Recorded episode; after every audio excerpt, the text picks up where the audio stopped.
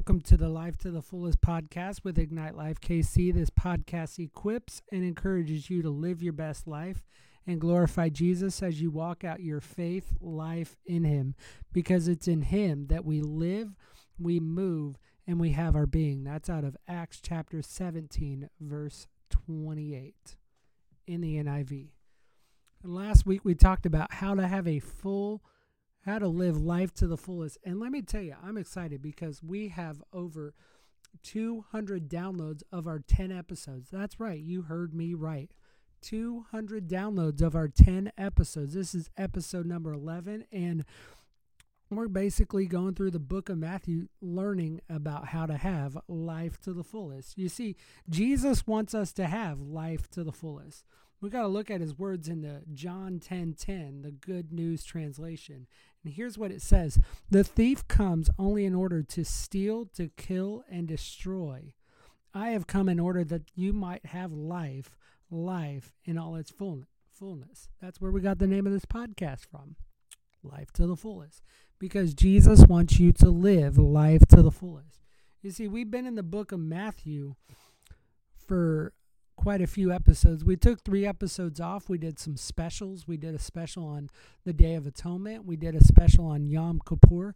And we did a special on how to live life to the fullest. And so we haven't been in the book of Matthew for a couple of episodes now. And because we did those three specials, I want to give you a whirlwind view of what happened in Matthew chapter 14 and 15 today. You see, in Matthew 14, number one, Jesus feeds the 5,000 people.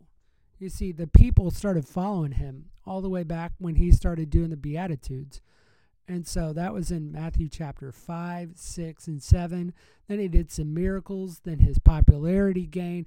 These were the popularity years of Jesus' ministry. And so here we are in Matthew chapter 14. Jesus is teaching the people.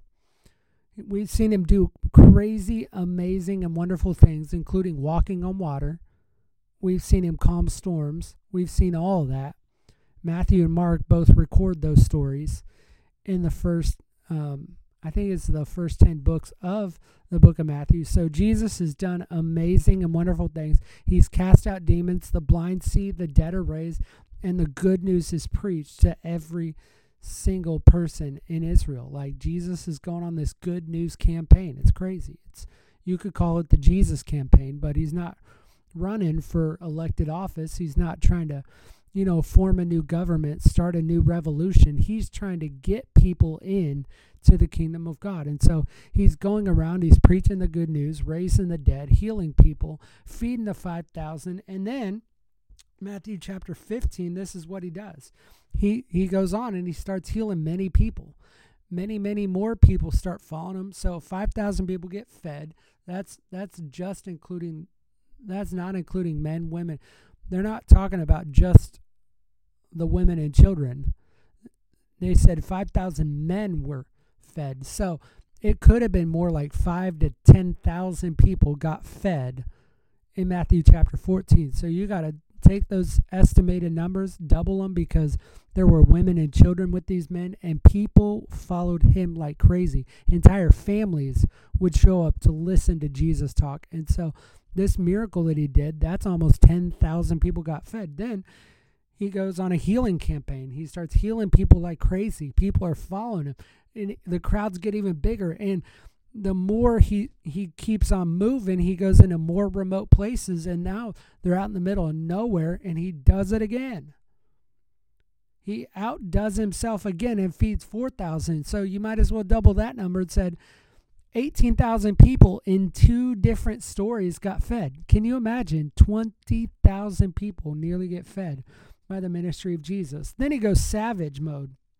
Matthew chapter 16. He starts calling out the Pharisees for who they are, which is, you know, liars, cheaters, people that disobey God. And, you know, he wants them to know hey, look, I'm not here to call. I'm not here to call the righteous, but the sick. And so you better get yourself right because if you don't, you're going to be worse off than you were before. So, you know, Jesus doesn't want us to be no worse for the wear. So you got to get yourself right. And the only way to do that is through relationship with Jesus. No amount of religion will make that happen. And so he goes savage on the religious leaders, start calling them out. He gives them an ominous warning about how they don't know how to interpret the signs of the time. The Son of Man is literally standing in front of him. He's healing people like crazy. He's he's feeding multitudes because they're hungry, both physically and spiritually. And the miracles are just one right after the other, after the other, after the other, after the other. And he's gaining in popularity, but he's also gaining in, um, you know, what's what's the word I'm looking for? His infamousness is gaining also because he's becoming infamous to the to the religious leaders. And so here we go, the infamous Jesus, not known for basically anything. He's he's not even like the Bible says that he's not even going to stand out. You're not even going to notice him in a crowd. And so you know the stories are getting more and more they're like are these stories even true like these some of these stories are so crazy people don't even know if they're true because they don't have social media there's no way to you know go videotape jesus doing all this stuff and so videotape. I sound like I'm I got a camcorder in my hand and I'm going to go out there and do some crazy wild out things with Jesus. No. They didn't have any recording equipment back then, so they're like, "Well, we got to go investigate this stuff them ourselves." And so the Pharisees they go out, they investigate firsthand and they're like, "This man's a blasphemer. He's calling himself the same as God. He can't do that." And Jesus is like, "Hey, look, you got to look out. He tells his disciples, you got to look out for the yeast of the Pharisees because if you don't, you're going to be you're going to be bad off. So Jesus is telling him Jesus is telling him like he says beware of the yeast of the religious leaders. And then this is my favorite part, Matthew chapter 16. They get to this town called Caesarea Philippi and when they get to this town, you know, this town is home to all sorts of crazy ideas. They want to know, like, where Caesarea Philippi is known as the gates of hell. Like, literally, it's a God-forsaken town uh, of God-forsaken town. And so, Caesarea Philippi is known as the gates of hell. They believed that there was a portal into hell in Caesarea Philippi.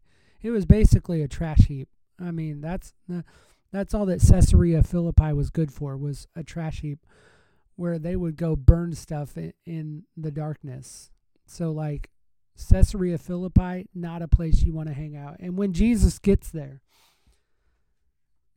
you know, Caesarea Philippi is known as the trash heap of rumors too. And so when he gets there, Jesus asks them this question. He goes, Who do people say that the Son of Man is? Well, they replied, some say the Son of Man is John the Baptist. Some say he's Elijah. And other people say that he's Jeremiah or one of the other prophets. Jesus knows that he is the Son of Man by the way. And so, so he goes to his disciples and he says, But who do you say I am? You know, keep in mind what town they're in. They're in the gates of hell. And so you better figure out a good reason how to beat the gates of hell back into where it needs to go. And so, but who do you say I am? Jesus is being very pointed when he asks this question. None of the disciples had an answer. And all of a sudden, Peter raises his hand. I don't know if Peter raises his hand, but let's just imagine Peter's like, Oh, I got this one, Jesus. Who do you say I am? They're all murmuring to each other, uh, the rumor mill's flying about. Uh, what are we doing here, Jesus? What are you trying to say? Well, I say that you are the Messiah, the Son of the living God.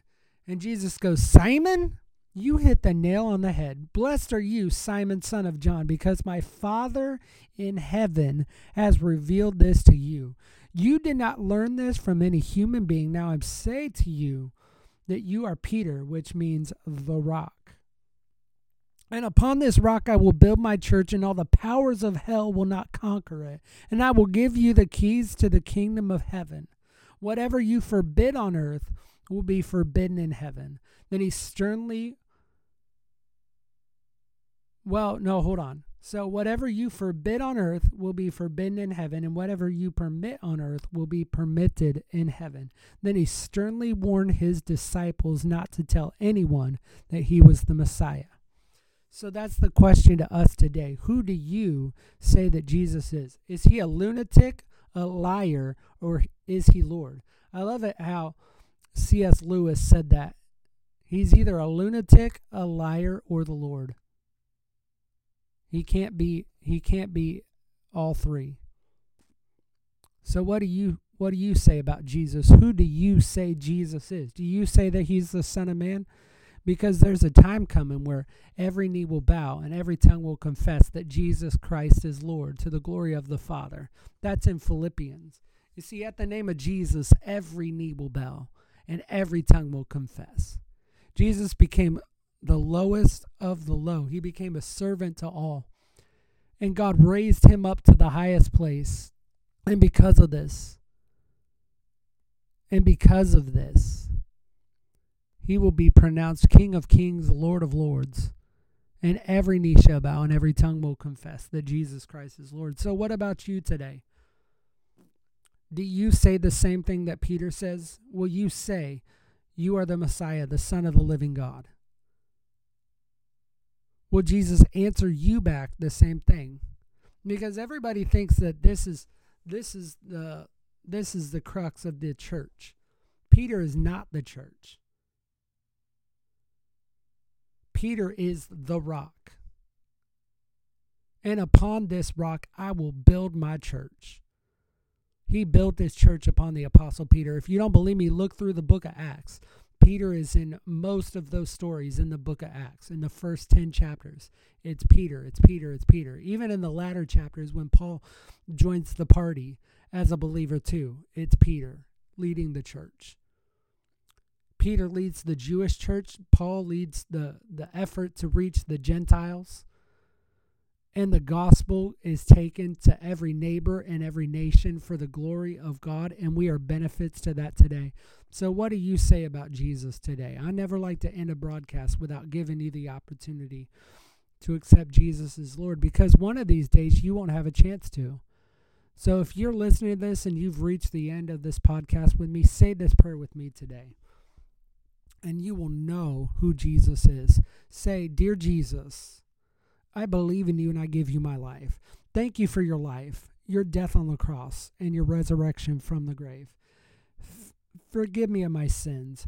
Fill me with your Holy Spirit and thank you for saving me. It's in Jesus' name we pray. And everybody said, Amen. Well, I want to thank you guys so much for watching. We have listeners in 10 different states and three different countries, and I am so excited to have you here. If you want to visit me on my website, it's very, very simple to reach me. Send me a message. Tell me where you're listening from. Tell me what you're listening on. Is it Apple Podcasts? Are you listening to me on Google, on Spotify, Amazon Music? Tell me where you're listening at. I want to hear from you. Go to ignitelifekc.com. And while you're at it, follow me on social. I got a Facebook page. We've got an Instagram. We've got Instagram. We're on TikTok. We're on YouTube. We got so many social media platforms we're on. It's ridiculous. So get over to my website today, ignitelifekc.com, and connect with me because we want to connect with you here at Ignite Life KC. Thank you guys so much for watching. I got to get out of here. Peace.